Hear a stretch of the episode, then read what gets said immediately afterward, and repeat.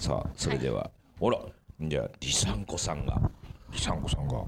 リサンコさんはこういうイベント的なやつは参加したことあります？なんいやか初めて。初めてですか？例えばキャラバンとかに来られたこともうないです。あーないきなりでしたね。はい。いきなりですね。ラジオは聞いてらっしゃった。ラジオは聞いてて一以前回メールも何回か、ねメールおくださいましたねふーちゃん言ってたもんね。はい。どんなメールでした？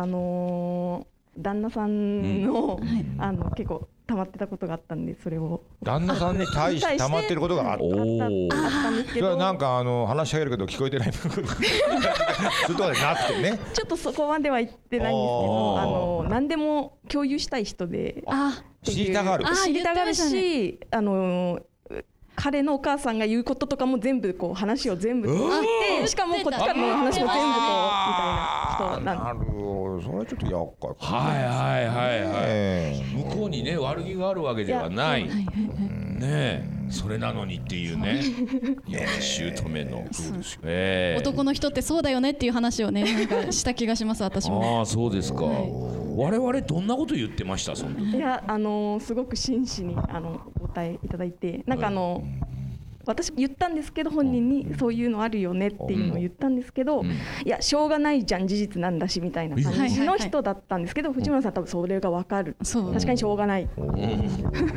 だからもうこっち側が変わるしかないっていう。ああそう。いう話で。変われます？うんちょっと変われてはないんですけど。変われないでしょなんかやっぱ喧嘩した方がいいんじゃないですか？なんかでもなんかあの結果私から言ったことに対しては何にも響いてなかったんですけど本人には。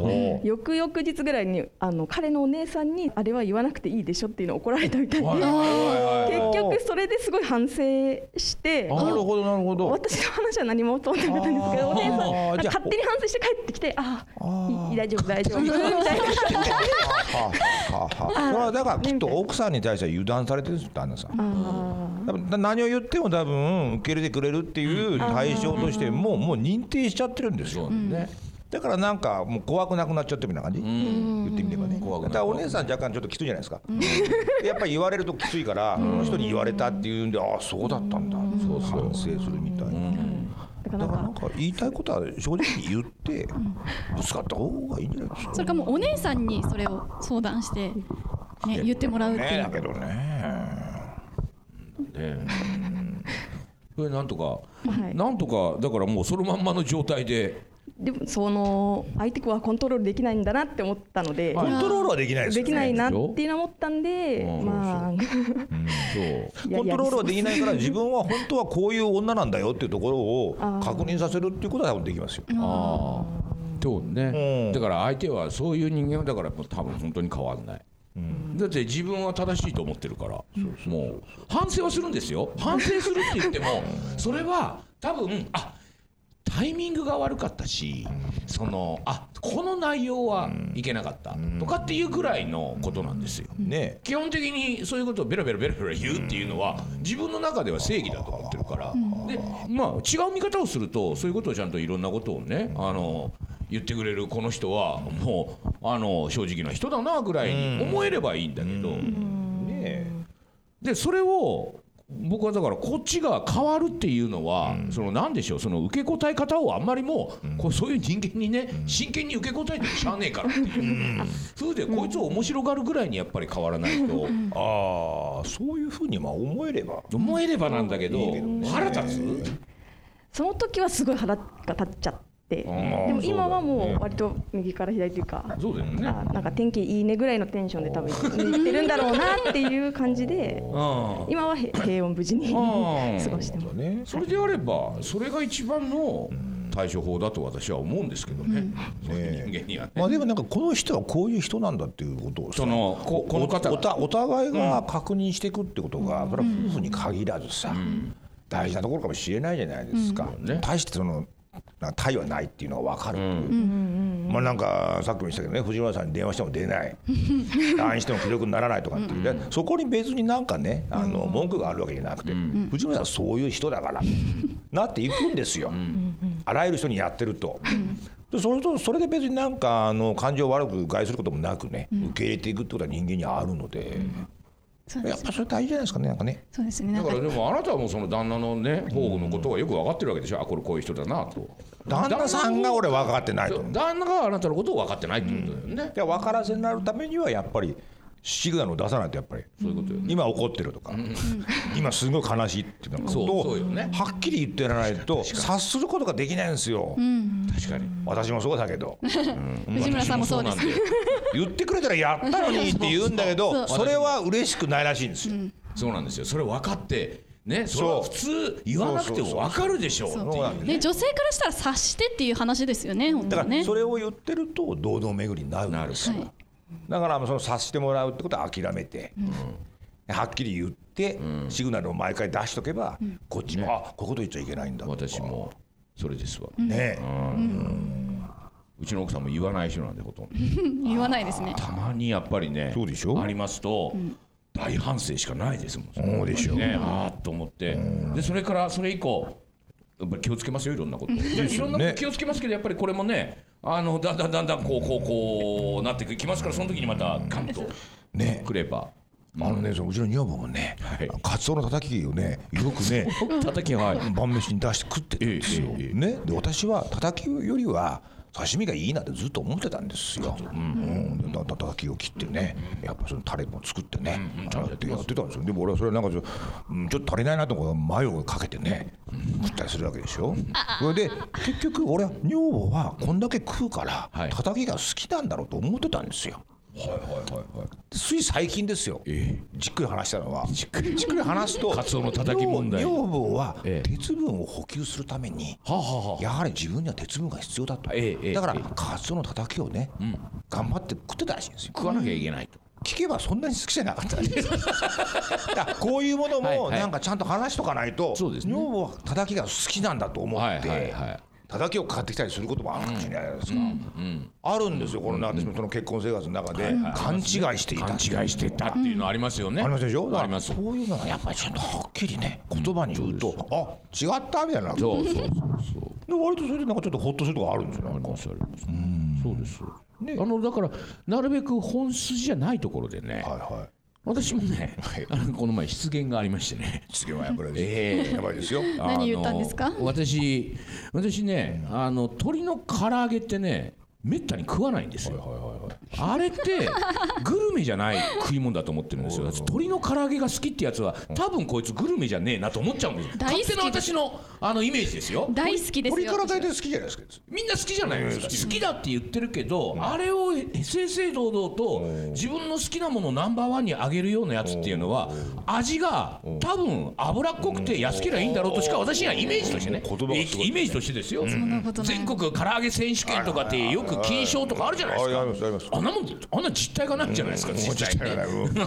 3年連続チャンピオンとかそんなこと言ったらだってそんなの脂っこいだけの話だぐらいに私は思って思ってて。まあまあ中で思ってるじゃないですか。はい。思ってるのを全国の唐揚げ大好きな人をね敵に回しましたよ、そそいつら別に敵でまあまあまあまあ。ご家庭の話。でそれで奥さんにそんな話をちらっとしたんです。したと。うん、なんかテレビでやってたのかななんか今と同じような言いっぷりで言ったんですか？うんまあそれに近いようなね。おうんこっちもワインをしこたま飲みながら言ってたんですよ。言ってた。あいかんと言いながら思いましたよ。どうして？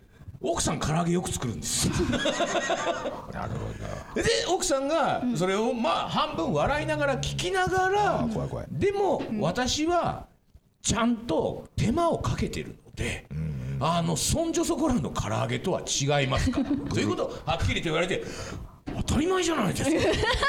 私はうちの唐揚げのことを言ってるのでは なく世間一般るのそこら辺の唐揚げのことを言ってるだけであってうちのは美味しいですよ。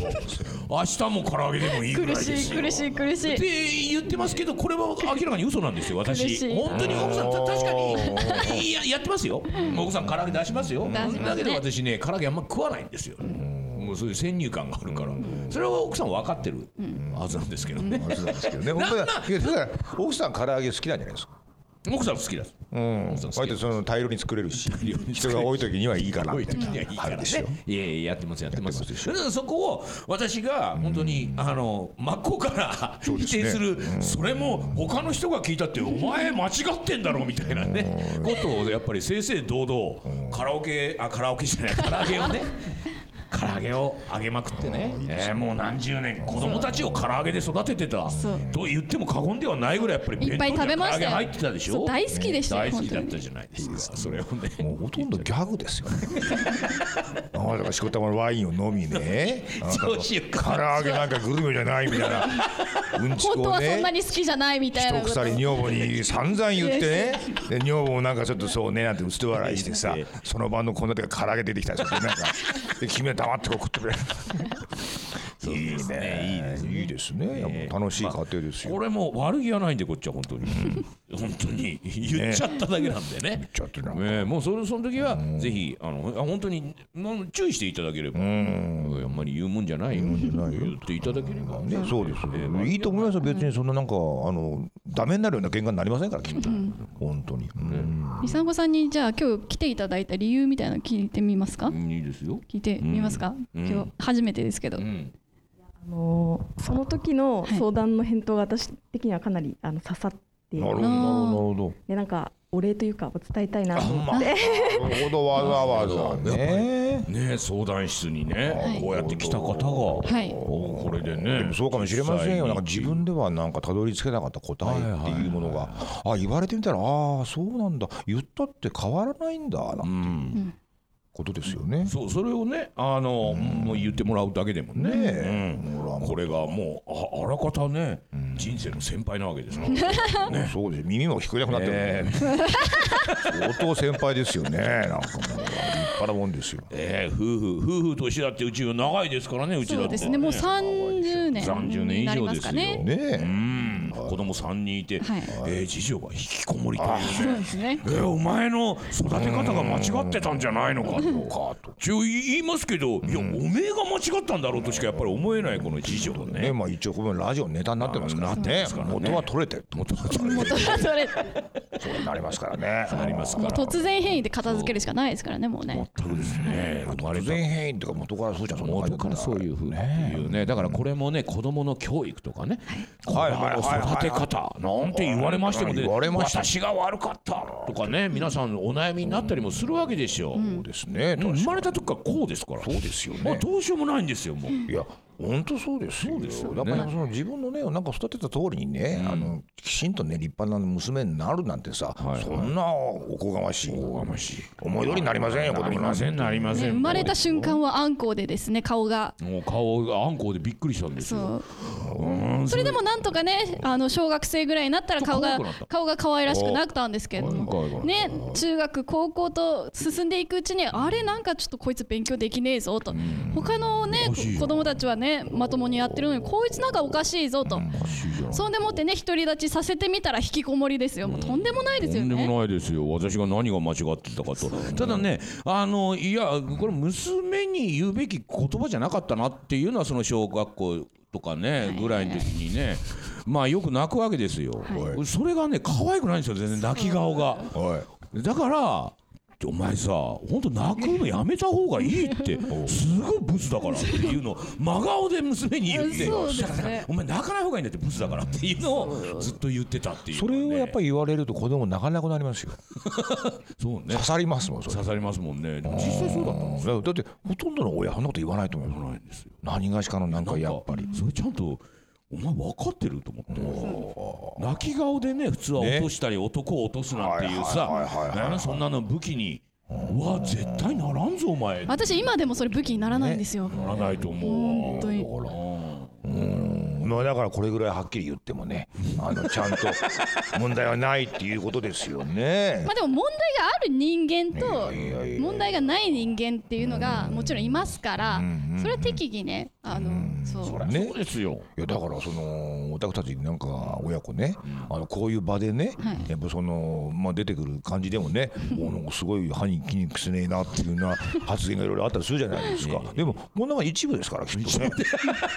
もうふーちゃんもう二十何年？20なもうね私特別な訓練受けてますからそうだからですよ。ね。いやだと思いますよ。そう27年間まあね二十七年間ですよね。育てていただいてまあそれでなんか27年間ずっとこうですからね。おーちっちゃい頃からね、お前泣くとブスになるなんて言われたっていうところからねここれでやってるわけですから。だから幼い頃はだからあの何か親に物を頼むときはうんうん。可愛くやれってあそうなるほどなるほど。なんとかかんとかしてください、ませませうふふのふって言えって言われてたんですえー何でも言いますね親はね。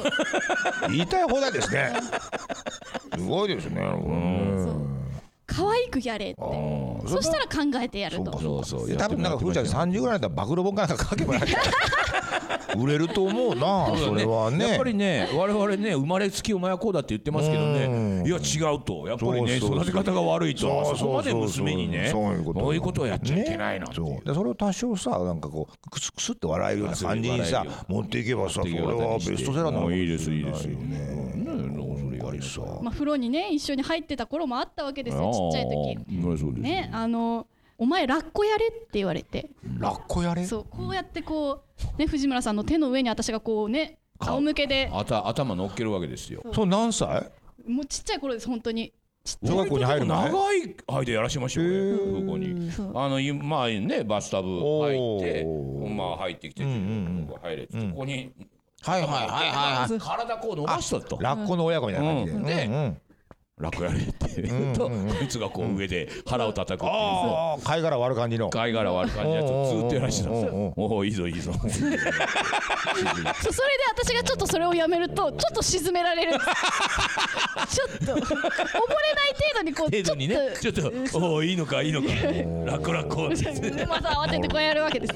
気に入ってたんだねきっとね。気に入ってたなんかその癒しであったんじゃない癒しでありましたねあれは確かに。うん。ただあまりにも独善的な てめえだけが浮かばれるななんか。遊んでたっていう。娘沈めるみたいなそういう中でねやっぱりふーちゃんもね育ってますからね。波じゃないね君もね。そうですね。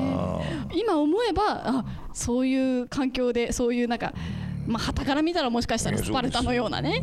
いきなりあなたからねなんかちっちゃい頃はなんかお父さんからラッコやらされてましたね。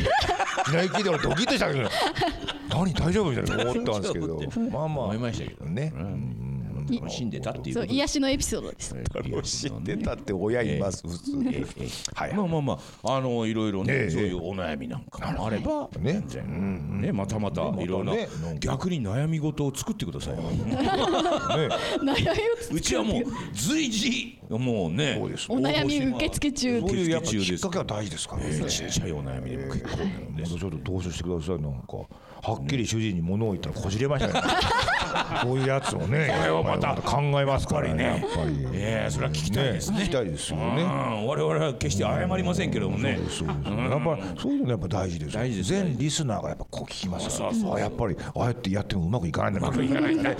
どうするんだろうまだ何らかの手立てはあるだろういやそれはあのね年笠の言ったあのはいさんたちはね、ええもう全然次は違う角度から攻めてくるからっていうのありますからね。そうやって頻繁にねあのうちに投書されますと、ええええ。やっぱその表現する先ができたってきっと思うんですよ奥さん、そうするとなんかおお旦那さんってこう言いたいことやってそれもなんか一つのネタに思えてきて客観的にいや旦那を見ることができる。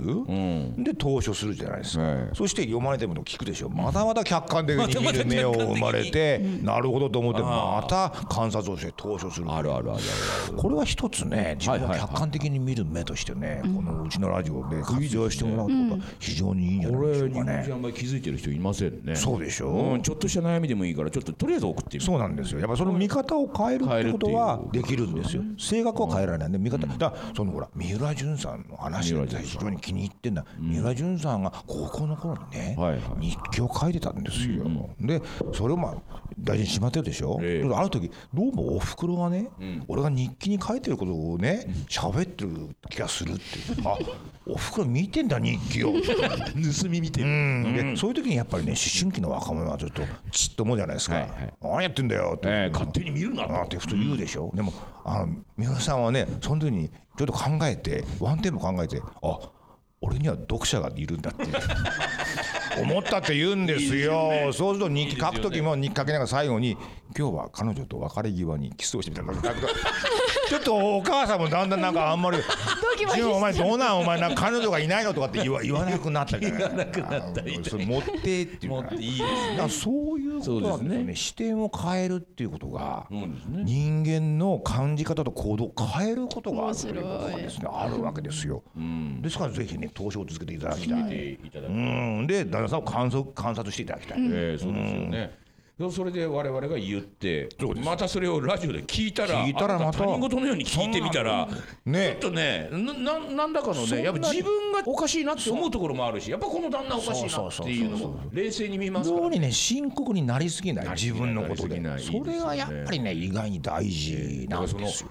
若い頃の思春期にね、そんなね、日記をですよ、はい。親が母親がずっと見てたなんていうことをやられたらですよ、なんかねやっぱりそのそこが亀裂となってね、母親を、との関係がもうやっぱりもう疎遠になってっていうか信用できなくなってはいはいはいはい。みたいになってくると、もうちょっとなんか深刻な話やありますもんね。でこれ一気に変わりますよね。変わりますでしょ？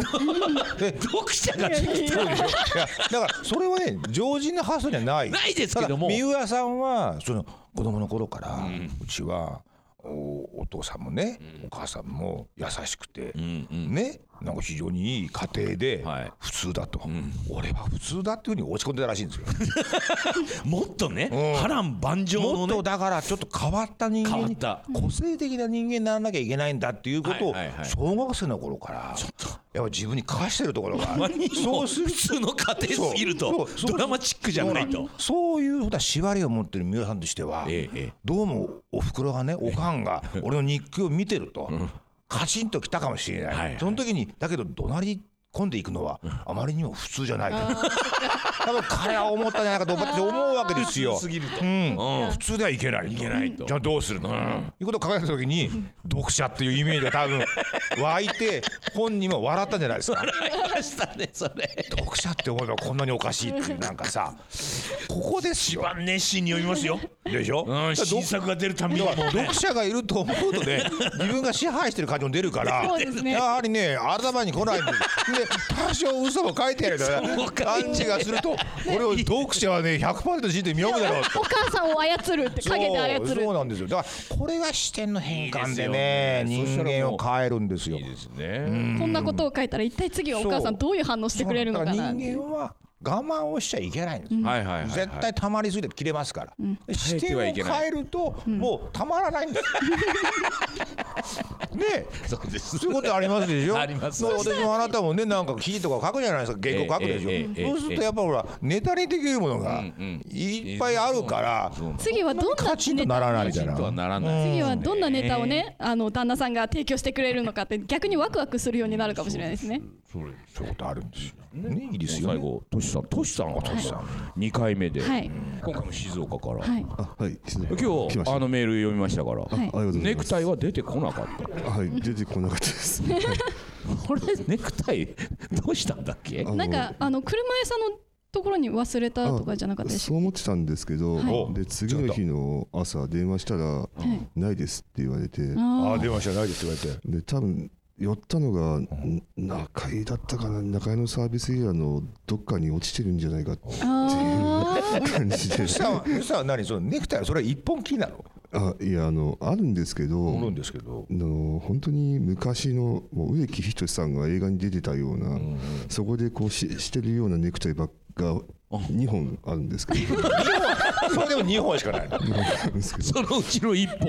一番おしゃれなやつがなくなっちゃいまして、それ。で今日背広やめてトレーナーにしたの？い、トレーナーとあでネクタイがいらない装いで。ラフにでスーツは着れないんで、何を着てこうかって思ったんですけれど、で見回してみると僕バイクに乗るんですけれどツーリング用のジャケットとかは揃ってるんですけれど、はいあと仕事着はいっぱいあるんですけど、私服がジャージだけしかないんですよ。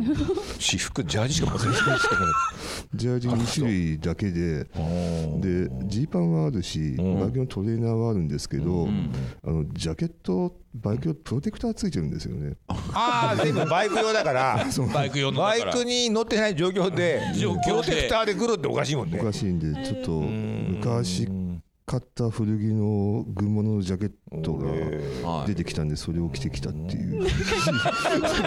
ごめんなさいあのねすっごい今日もいいお声で本当に素敵なお声でちょっとうん。ちょっとそれそれで淡々と話してる感じがちょっとすごい今。いいですね。ありがとうございます。ありがとそう前回も淡々と話されてましたよねやっぱりいいですね。すごい七点抜刀がありながらね。うん。なんで2回目も来ちゃったの？あ一応今回は多分今週宮城に出張する話があったんですけれどはい。それがちょっと流れまして、おあじゃあ行けるかなと思ったんですけれど、うん。であのバイクのジャケットを買っちゃったんですよね。はいははいはい。でい高いんで高いね。でちょっと考えながら考えながらずっとどうしようかどうしようかってうん。思って、でたまたまラジオをうん最終の日に聞いたんですよ、ああなるほど。ラジコで聞きまして、で駆け込みも大丈夫ですっていう話が来たんで、はでホテルが取れなきゃなと思って、あね前回も。うん。そうです。ホテルを探してて、うん。気がついたら11時半で、あどうしようかなどうしようかなと思って。い本当に最終日に。最終日に。またギリギリに。ギリギリにって言って考えて考えて、よしって言って押して押しちゃった。ここに来たという感じ。ありがとうございます。ねえジャケットも買ったのにもう。いやいかんいかん。旅費もかかるもんね。あ旅費はちょっと今回は。車で？あ車で来ました。車で来て。で今回下道通ってきまして。下道ね。下見しとそうだね。多少はね多少は。それでね。ねバイクで来るには寒いしね。あそうですね。なもしかしたらいたずらされちゃうかもしれない。東京東京とか。東京怖いから？ね盗難に遭うかもしれないと思う。んうそうそれそれそうだそれそうだ。もうまあでもそうやってねジャージしか持ってねえぐらいのね感じであればそんなにお金を使うこともないでしょまあでもやっぱりこうそれじゃダメだなって。ダメだよ。そうですよね、うん。僕はもうそう思いまして、とりあえず来る前にいろいろネットで調べたんですけれど、うん。ちょっと難しいなって感じて、難しい。うんまずジャケットをはい。ライダージから普通の何かに買おうかななんて思ってるんですけれど、そうだよね。ええその通りそうですだよね。うん。ジーパンも1本しかなくてびっくりしちゃって逆に、ジーパンも一本しかないそれ唯一のジーパンっていうことですか？あそうです。あお持ちのジーパンとジャージをテレコで履いてるってことじゃん。あいやこれめったに履かないんですけど。あめったに履かないんだもんね。え大体ジャージか？ジャージかライダーライダー。の感じか なるほど。あと作業着かっていう。作業着かっていう。そうだほとんことだもんどの時間は作業着で過ごしてみたいなことだもんね。あそうですね。まあ日常はねね。仕事別やってにねて。さそうだもんね。家帰ってジャージに着替えね。家に帰ってきちゃうなんかすごい仕事してたもんね。なんかねケーブルカー作るみたいなのから。あ言ってた言ってねた。あもうね。うん山の中入っててね。ね。それは大事。俺はやっぱりそんなで趣味がというかね休日はバイクで。あバイクのみたいな感じでしょ？確かにいりゃしないよね。いりゃしないね。そういらないですね。でもいらないと君が思っちゃったらもうそれでアウトだからね本当に。いるから普通は。君の生活様式がパターンが少なすぎるっていうだけだからねこれはね。ただここで思い切りましたよね。このラジオの。じゃあなんで今までそのジャージしか持ってるやつが東京の渋谷に急遽来ちゃったんだって2ヶ月連続でね、うん、そこに来て初めて己のジーンズ1本。洋服のなさに気づいてしまった。そしてスーツある。でなるほもどネクタイがネクタイもない2本そのうちの1本を前回なくしてしまった。一番おしゃれなやつ。あ一番おしゃれなやつ。ということですよ。自覚したんだね。自覚したん。客観的に見たんだね。そう。おでもまあこれは大事な大事なことですよ、まあきっとね、あなたもやっぱり客観的に見た方がいい。うん。ですよねこれを機になんかおしゃれに目覚めてなんかいろいろ買ってみてもいいのかもしれないですね。おしゃれに目覚める必要はないと思いますけどねこの人ね。うん別にそこまでいかない。今の話はおしゃれの以前の話だから。それ以前の話よ。生活の話。うん。その通りですよ。デザインがどうのとかそういう話じゃない。まずパターンが少なすぎるだろお前っていう。そうです生活のそういうことですからね。かろうじてゼロではなかったことだね。ゼロではなかっゼロではなかったってことはた ありますね。ね。うん。ねえ。でトシさんはあれでしょ？別にラジオ聞いてたわけじゃないんだもんね全然。はい聞いてなかったです。ってことは今日はラジオ特に聞いてない人が2人いるみたいなことだね。なんか5人中2人は聞いてない聞いてないっていう。ことですねねねえ今後聞いてくれたでしょいやそれはもうね今後はやっぱりね多少トシさんもお悩みを。はい。お悩みをなんでも一回ぐらい投稿してくだまあ、さい、今回ねラジオの時あのメッセージいただきましたけあどはい。これを機に。これを機に。お悩みも。そう悩みお悩みないでしょとしさん。お悩みですか、まあありますけどあるのそこまでじゃないのかなっていう気は するんですけど。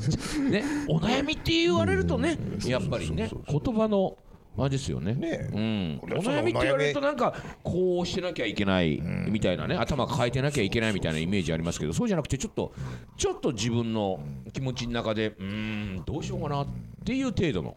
まあその奥さんになんて返答しようか問題。みたいなも今今の私のお悩みですよ、ね。お悩みですよね。最近奥さんの性域が聞こえないっていうそうですよね。ずれてきてるっていう。ずれてきてる。これはかなりなお悩みではありますよね。ね。うんまあ それに対してご自分で答えるみたい自分で。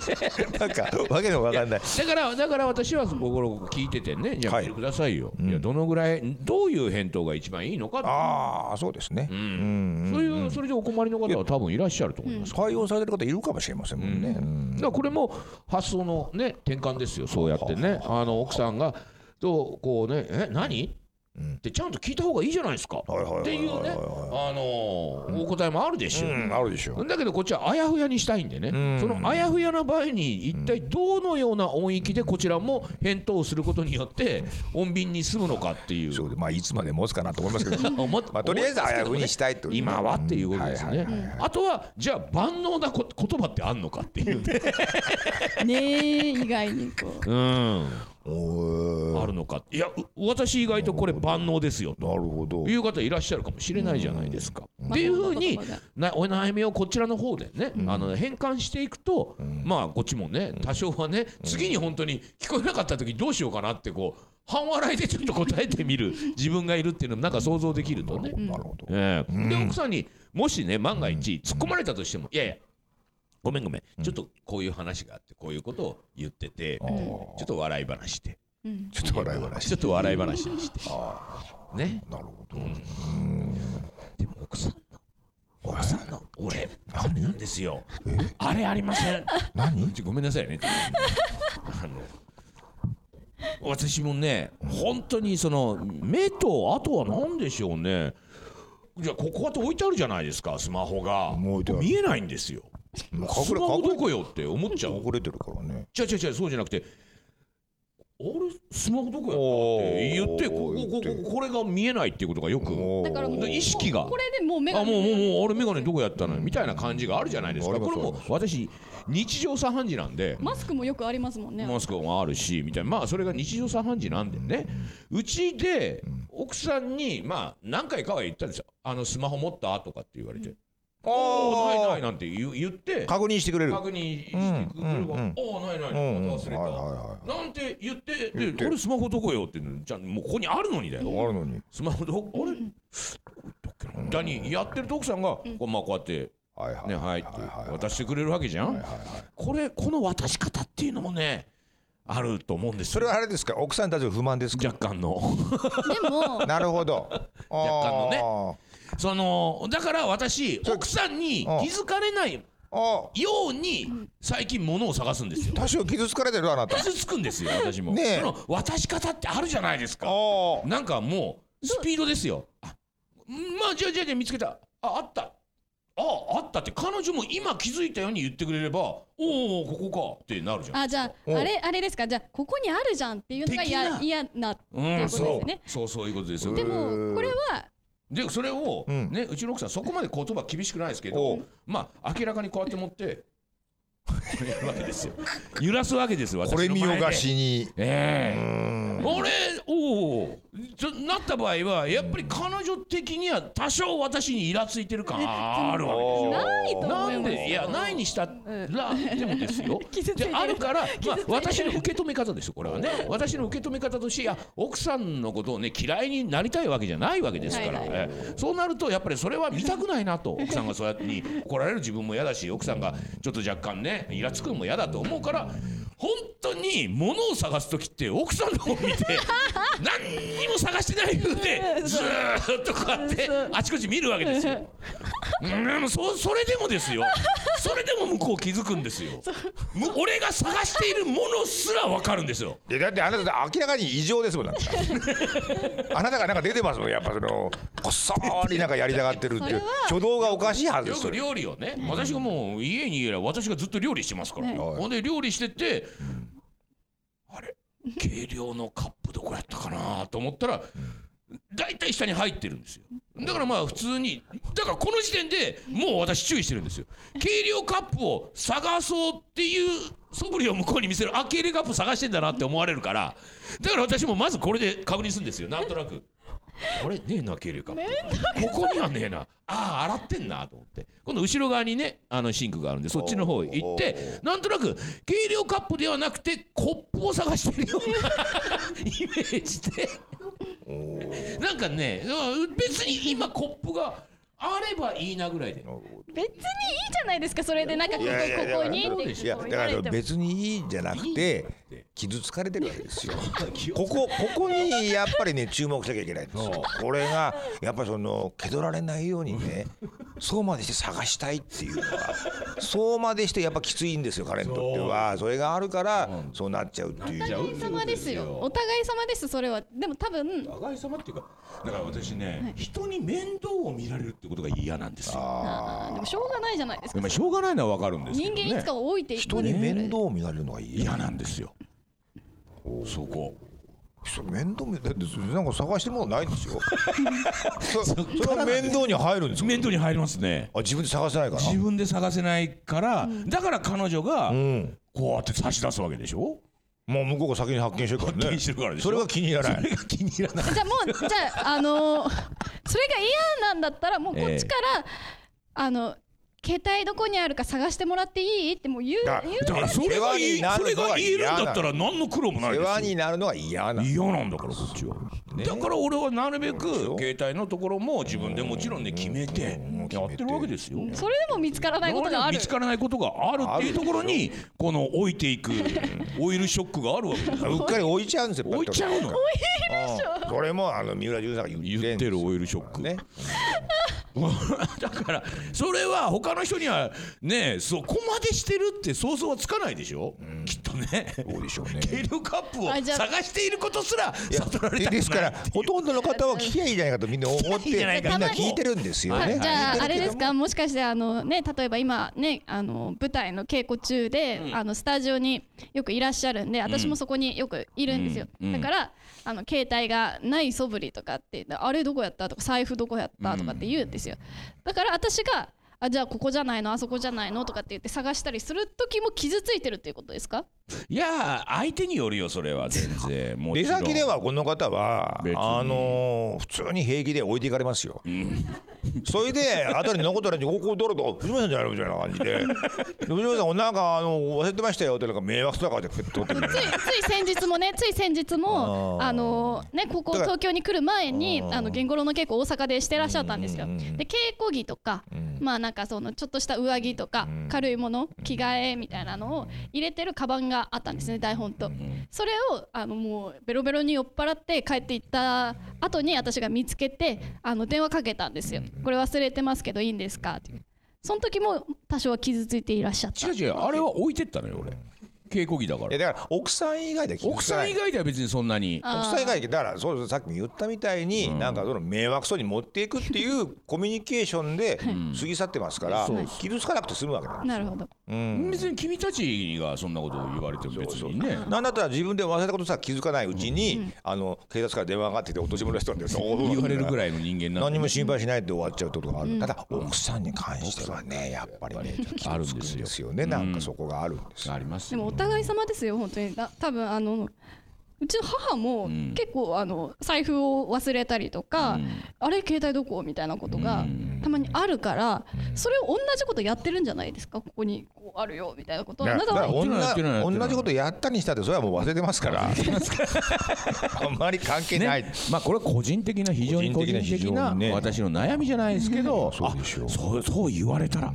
あのね私はそういうところを。想像つくんです僕なんやっぱりねあの昔ねあのあのほらゆうこにねはいはいはい。えーロケに行ったんですよ、はいはい。その時にねグレーリングっていうもの魚をね、はい。まあみんなで釣ってて、で大泉さんがねグレーリング釣るわけですよ、はい。でそれをなんか藤村さんに焼いといてなんつって、でこう焼くでしょ焼くとやっぱちょっと身がほぐれてくるじゃないですか、で大泉さんが来るって時に、こうこうやってあげたらボロボロっと肺に落ちた。んです身が全よ、部ね。それで怒られて、傷ついたと思うんですよなんか。でもう一匹大泉さんが釣ってまあ焼くでしょ、ほんでいい具合にほぐれてくるでしょ？また大泉来るでしょ？その時点で多分緊張してるんですねそれでやっぱ落とすっていう。ありますからお父さんそういうとこあるんあるんでですすよ。よあの人にそういうことは言われたくないっていう時に緊張して手元が来るんですよだからその計量カップもダメだって思った瞬間にもう探せないんですよ。本人パニックになったんですねありますよね。だから。ありますよ疲れたくないんでそこはやっぱそう。それで結局は向こうも無言で差し出してくるわけですようわ。それでさらに傷つく、っていう。ねこれはねあよくわかったねみたいなね。余裕を出してるこっちは。だからようんくだからよく、ああ分かってくれてるなありがたいな。っていう気持ちに持っていけばいいじゃないですか自分の心を、うん、でもねやっぱりその方とのやっぱ関係性っていうものをずっと持続させたいっていう思いが強いだからそうそうそう大泉洋に対してのその関係性であって、うんそうです大泉の前でね下手を打つなんてそんな俺じゃないあるでしょ？奥さんの前でやっぱりねね探せない俺であるはずはないと。あるはずがあるわけじゃないですか。俺が全部引っそう張ってる全部やってんだみたいなことでしょ家庭ではさ、ね、それでやってきてんだもんだって。それが。立場を逆転しちゃってさそれは俺だってちょっとやりきれないよ。ね。まあよ最後の最後の男の意地だよそれ。計量カップは自分で探すっていう。それもさだからあの多分一冊書けるよ。今後の展開も気もやっぱ気になるもんや。っぱりね。うん。どこまでエスカレートしていくか君の中でやっぱりその緊張感っていうものがね。緊張感どころかこれ毎日の話だからね。だから毎日緊張午前午後に必ず1回はある話だからね自宅にいればずっと緊張状態ってことだよ。そうそうそうそうそうそう。面そうですそう白いよねですそうですで奥さんはもうなんだかラブラブのまんまなのにね。君は自宅に帰ると緊張してない面白いね。ななんていうことなんていうことかい？えー、随分とねこちらのラジオの方もねやっぱりね時間を決めてないですからね。いやそうですか。えー盛り上がって。大丈夫でしたかね？ラジオでし、大丈夫かね？だからまああのーいろいろなお悩みがありましたらね今日いらっしゃる5名の方もね、はい。えーぜひね。今後ねあの投稿してもらってね。えーぜひ投稿質問などね待ってますからね。えー。はいはいはい。えということで、えー本日は、あーこの辺でこの辺で。えーお別れということでございまして、えー本日のゲストはい。嬉野さん、嬉野正道え。えー来月お誕生日の風子と、はい、えー藤村忠久でお送りいたしました。皆様おやすみなさい。どうもおやすみなさい。おやすみなさい